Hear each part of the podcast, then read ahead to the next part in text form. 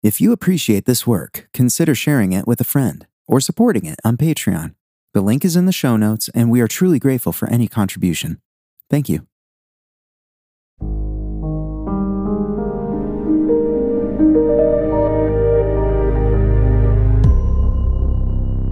Hello, welcome, and thank you for taking time out today to seek God.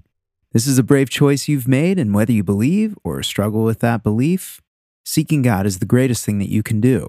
We take the risk here together that God is in fact there and wants us to pursue Him, and the journey will be rewarding. In our time together, we'll worship by praying, reading Scripture, and reflecting. As always, this is your time to seek God, and I'm only here to help. If you're able, sit comfortably, bow down, lay down. Calming our bodies and minds is not only relaxing, but it also reminds us that we are limited. God is not. A non-physical God is sought in non-physical ways. But what matters most is that this time is set apart, that it's special. So once you're comfortable, let's begin. Close your eyes. Take in a deep breath. You're about to speak to the Creator of everything. And no, this is not meditation, which is turning inward into yourself. Prayer is intentionally reaching beyond ourselves to the source of everything. We're reaching, in a way, into the void, and what will happen is unknown. But surely by this point, you've learned that this is where all adventures are. Now speak out loud or in your mind. God is not limited to what is spoken. He knows your deepest thoughts. So express your intentions for this time. You can say, God, I want to be close to you. I don't want to sin against you. Help me. Take a moment and express these thoughts to God in your own way.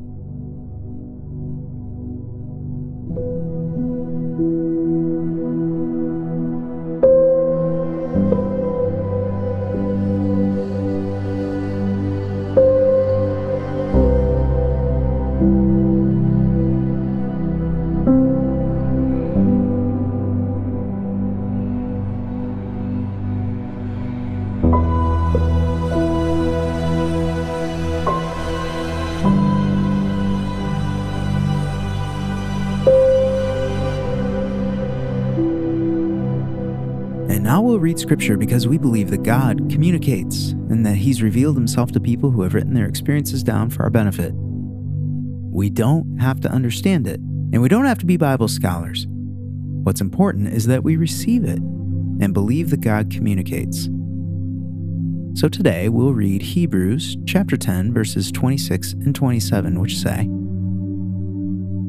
"For if we deliberately sin after receiving the knowledge of the truth, there no longer remains a sacrifice for sins, but a terrifying expectation of judgment and the fury of a fire about to consume the adversaries."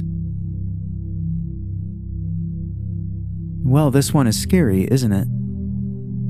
And to be clear, this affects us all. There is no one free of intentional sin. We're all guilty, including the great Apostle Paul himself.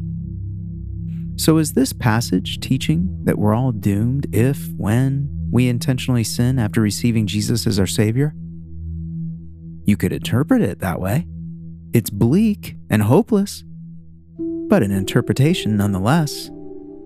Perhaps a better way to view it is through the lens of the Old Testament sacrificial system, something that we're sadly distanced from in Christianity. In Leviticus, the first offering is the burnt offering. This is an all-purpose, thorough, atoning sacrifice.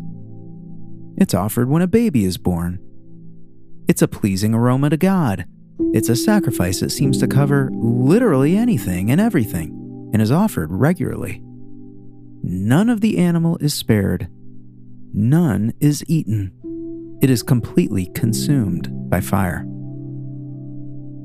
And while there are other sacrifices to be eaten and enjoyed as a family, or just given out of gratitude, the sin offering is the other serious big one.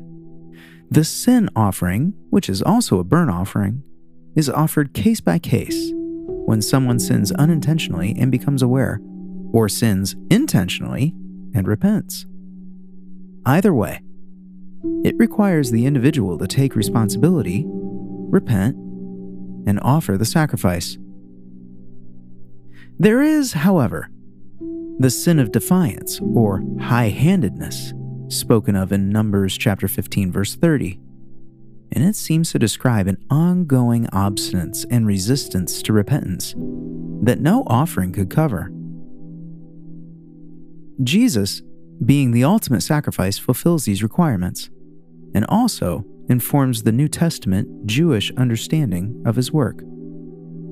So back to our passage. Jesus serves as the thorough burnt offering. He's covered it all.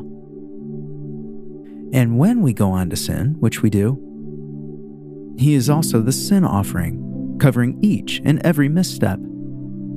If we sin, quote, intentionally, I take this to mean an attitude of resistance, the opposite of repentance, the sin of high-handedness. Imagine a husband in a room with his wife and he just willy-nilly flips on porn. No shame, no remorse, nothing. What would happen? He has knowledge of the truth. His wife is in the room. And yet he's obstinate. In that moment, the intimacy of the marriage hits a brick wall, and all that remains is her consuming wrath and judgment. It's either destruction of the relationship that could have been, or repentance and sacrifice. Those are the only options.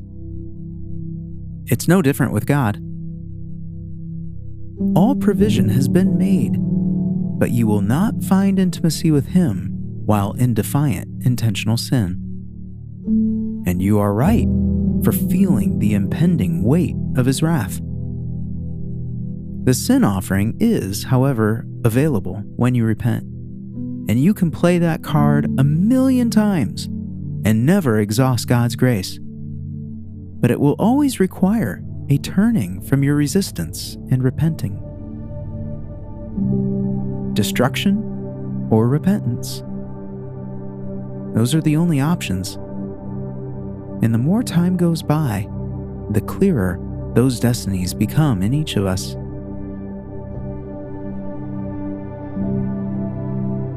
God, I know my own heart. There are times I do sin intentionally, and I'm hard-hearted.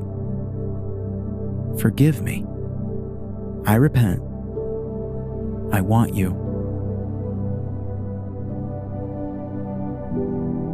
Take a moment and express these thoughts to God in your own way.